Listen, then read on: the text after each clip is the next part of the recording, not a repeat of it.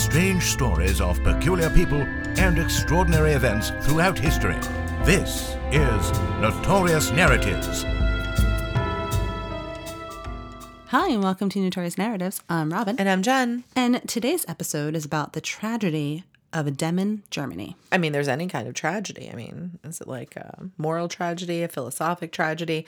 I mean, you're always kind of bringing bad shit to the table, Robin. So, natural disaster, fire, famine, um, yeah. plague, biblical plague of some sort. Mm-hmm. I mean, that's a very Robin level topic. Yeah. Yeah, well, there we go. And and and we have another one, ladies and gentlemen. One. The date was May first.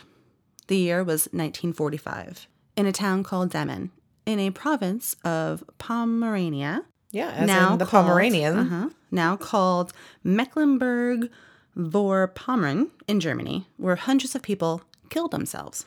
The so su- just... Yeah. That was like a mass suicide? Mm-hmm. The suicides occurred during a mass panic that was provoked by atrocities committed by soldiers of the Soviet Red Army. Although the death tolls estimations vary, it is acknowledged to be the largest mass suicide ever recorded in Germany. Nazi officials, police, the Wehrmacht, also known as the Nazi Armed Forces, and many citizens had left the town before the arrival of the Red Army, while thousands of refugees from the east had taken refuge in Demmin. Three Soviet negotiators were shot prior to the Soviets' advance into Demmin, and Hitler Youth, among others, fired on Soviet soldiers once they were inside the town.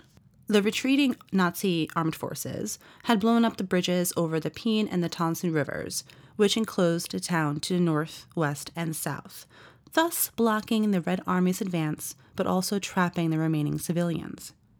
The Soviet Unions looted and burned down the town and committed executions and rapes. Many inhabitants and refugees then killed themselves, with many families doing so together. Methods of suicide were drowning in rivers, hanging, wrist-cutting, and shooting. Most bodies were buried in mass graves, and after the war, discussion of the mass suicide was a taboo under East German communist government. Oh, you mean the government told people not to talk about how people would rather kill themselves than be part of the Soviet Union? Mm-hmm. Hmm, interesting. So during the last weeks of World War Two, tens of thousands of Germans killed themselves, especially in territories occupied by the Red Army. So the German historian Udo Grashoff and the German author Kurt Bauer wrote that these suicides occurred in two stages. The first wave was before the Red Army's arrival, due to a fear of the Russians that spread by Nazi propaganda.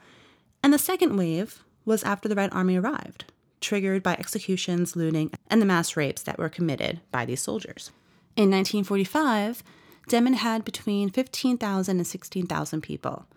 Thousands of refugees from the east were also in town, which roughly doubled in the population. In late April, when the Eastern Front drew close to the Battle of Berlin, women, children, and elderly men were forced to dig a three-mile-long anti-tank ditch east of town. On April twenty-eighth, the German flight from the town began. The Nazi Party functionaries left on stolen fire trucks. The hospital was evacuated. The police left, and several civilians fled.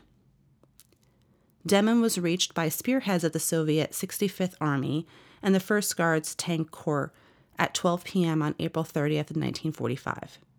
At the church, a white banner was raised, and according to eyewitnesses, the three Soviet negotiators, one of them was a German officer, approached the anti-tank ditch and promised to spare Demmin's civilian populations from harassment and looting in the case of a surrender without a fight.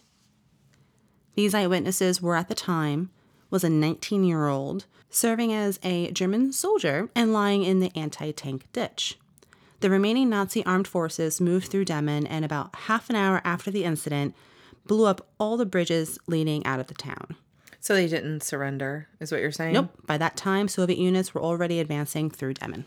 But there was no there was no German army there. Mm-mm. They left. So what is the point? No one's fighting. Mm-hmm. They're just killing people for, like, shits and giggles. Mm-hmm. Well, is that correct? Were the civilians fighting? No. Okay. The destructions of these bridges prevented the Soviet from moving westward. It also prevented a flight of the civilian population who were now trapped by the rivers surrounding the town. Some fanatics caused by Hitler Youths shot at the Soviet soldiers, despite many white flags being hoisted on Demmin's buildings. Hi, everybody. I'm Katie Sagal. And I'm Kurt Sutter. And welcome to our new podcast called Pie, People, Influences, and Experiences. Yes, it's sort of the uh, get to know you at a deeper level, the who, what, when, where, and why you are, rather than what it is you do. Absolutely. We're not going to talk too much about what people do. We just want to know about their families, where they come from, you know, what shapes their parenting if they have kids, what shapes their marriages if they're married. We just want to be really nosy. We want to get in there. A deep dive into nature and nurture. And we started it because there are a lot of people that we don't know that we are curious about. Right. And I have no friends, so for me, it's, you know. Try like, to get them out of the house. Listen to it on whatever you listen to podcasts on. Yeah, podcasts, your, homecasts. Your, your, your, your podcasting apparatus. Watch it on the YouTube. He's aging himself. Real quick. So the Germans blew up all of the bridges so no one could leave mm-hmm. as they as they retreated. So as the Germans left Demmin, they all the bridges that left on the north, west, and south. They wanted to keep because the they Soviets wanted to stop the advance. Yeah. Mm-hmm. But, but thereby stranding these people the there. Civilians. Yes. Uh-huh. Great. So that's why a lot of the Hitler Youths were shooting upon the Soviet soldiers despite all the white flags because they're, I don't know if it was about... Well, they're fanatics. Yeah. So have you seen Jojo Rabbit? No, I have not. Fanaticism. Um, yeah. So it was just about, you know, the whole power yeah. and everything like that. But everyone fled. Everyone fled. The hospitals evacuated. Um, Nazis left. The police left. Everyone left. And some civilians were able to leave. But the remaining civilians, maybe they were too elderly, maybe they were young, maybe like something that kept them home. Had nowhere else to go, had, had no money to go, to go with also, someone else. You have refugees coming from other countries that are dealing with all, not only the Nazis, but also Russia. So they are kind of moving along and they get stuck in this town thinking that it's a great saveway or pit stop. And now they're stuck when all of these bridges are then blown up. And no, so now they are stuck in Demmin while the Soviets take over. This led... And they promised to not kill yeah. everybody and be uh, total monster pieces yeah. of shit. So but one then of, these little yeah. Nazi pricks decide that they have to, like, go and try to pick a fight. And yeah. one of these, like, nineteen-year-old German kind of, like, eyewitness whose job was basically just hang out in these anti-ditch... Tank ditches, uh, yeah. yeah. Um... He saw the whole thing. He's like, the town is surrendering. The town is lifting up these white flags. And yet their people, quote unquote, left them, blew up the bridges because the Soviets were coming through. And it was an attempt to keep the Soviets intact to prevent them from right, moving on and to and to protect the rest of the country. Well, I mean, it's a yeah, it's a perfect military tactic. It's like if you, you do take that, out those bridges, evacuate and, the entire town. You, right, you can't evacuate cross a town. river without a bridge with tanks. But it, it's just it, it's like a chicken and the egg discussion, right? You're yeah. like, okay, well, it makes sense, but it's inhumane. It's war, but it's also like... But they put up white flags. So exactly. is the real cause of the trouble the fanatics who decided to go ahead and fire on people? Because then they're going to be like, oh, well, these people are pieces of shit and they're ungrateful. Mm-hmm. They put up white flags and they're still going to fire on us. So mm-hmm. now we're going to yeah. unload. And they can't get out of the town. So they're just there raping and pillaging and acting an ass. Yes. One part of the whole, like... tragedy. A Nazi loyalist school teacher killed his wife and children, then launched a grenade at the Soviet soldiers before hanging himself. This teacher started the ripple effect, causing the Soviet troops to retaliate with plundering the town. So it's yeah, just like you said before, it's you're hanging the white flags for a reason. But then the people who actually live there are like, no, yeah. no, I won't be taken over. But meanwhile, the hellstorm that he brings down is so incredibly unfair because no one there is ready for this. And so this guy killed his wife and children and then attacked the Soviets not realizing the damage that he just caused on every single so person that was what, still trapped in that town. What level of fanatic do you have to be to kill your wife and children so they don't have to deal with the repercussions mm-hmm. of what you're about to do? I also want to know, does no one swim? Or have a boat? They're surrounded by rivers. No one has a boat? I was like, if you grew up by, wa- what, by water. Well, I mean, how... how wide is the river, but can, you know, it's Germany. Matter. I'll there try. Are trees. Yeah. I'm sure you could try to build a raft or at least have a log to mm-hmm. kick on, you know?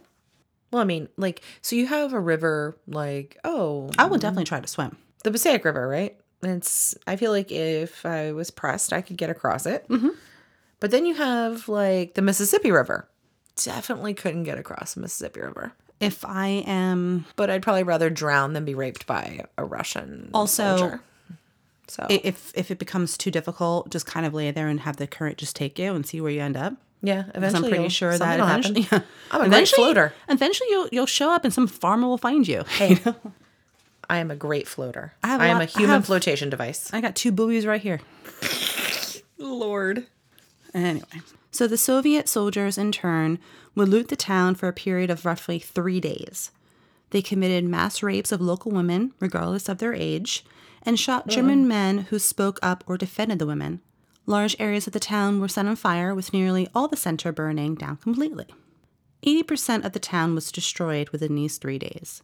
Soviet soldiers had brushed the house's walls with gasoline before setting them on fire, and stood guard for three days to prevent people from extinguishing the fire.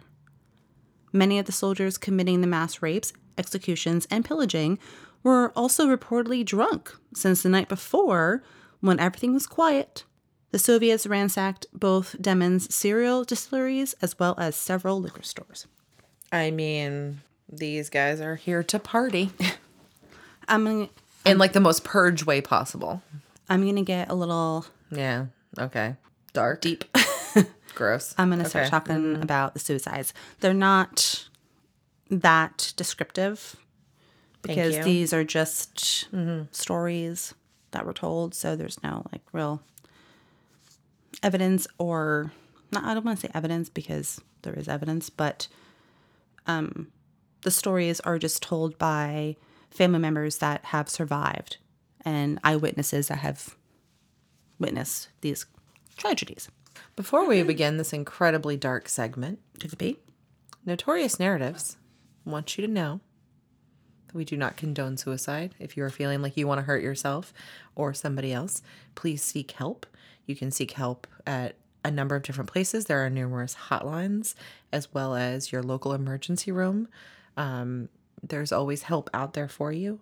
And remember, the world is better with you in it. I feel like it could be very triggering. So the events of the suicides, along with the fear stirred up by Nazi propaganda before, caused a mass panic among the people. Many local and refugee families killed themselves together. The suicides were either performed by guns, ropes, razor blades, and sometimes even poison. Several mothers killed their children before killing themselves, or walked into the river with rocks in their backpacks and their babies in their arms. Some families died by walking into the river, tied together. A local forester first shot three children and then their mother, then his wife and then himself, surviving as a blind man. In one report, a daughter cut the wrists of her parents and then herself. Not every suicide was completed. Some mothers who drowned their children were unable to drown themselves. In other cases, doses of poison proved to be lethal for children, but not their parents. There were also cases where children survived attempted drownings. Some members who survived a first attempt at suicide killed themselves by other methods. A mother and her repeatedly raped daughter died by hanging themselves in an attic after failing to drown themselves in the Peene River. Another mother who had poisoned and buried three of her four children tried to hang herself three separate times, but the Soviet soldiers prevented her from succeeding each time. There are other records of Soviet soldiers preventing suicides by retrieving people from the river and bandaging up their cut wrists. In other cases, a grandfather forcibly took away a razor blade from a mother who was about to kill her children and herself after being raped and hearing the death of her husband. After Soviet soldiers had raped a girl to death, and shot her father, an aunt cut her daughter's and son's wrists as well as her own. The other women of the family committed suicide. Only one aunt was able to save the grandmother. One family survived because a fifteen-year-old son persuaded his mother, who was a rape victim, to abort her plan of drowning when she was already being dragged by the Tonson River. Some of the dead were buried in mass graves on the Bar Talthamay graveyard. Some were buried in orderly graves. Others were not buried, as their bodies were never retrieved from the rivers. More than nine hundred bodies were buried in mass graves. five hundred of them were recorded on sheets of a warehouse accountant's book that was converted into a death register. Weeks after the mass suicide, bodies still floated in the rivers. Clothes and other belongings of the drowned people formed a border along the riverbanks, up to about six feet wide. There is no exact death estimate. Many historians have different counts, and they range between nine hundred and thirteen hundred people. Under the communist East German government, the mass suicide became somewhat of a taboo, as I mentioned earlier.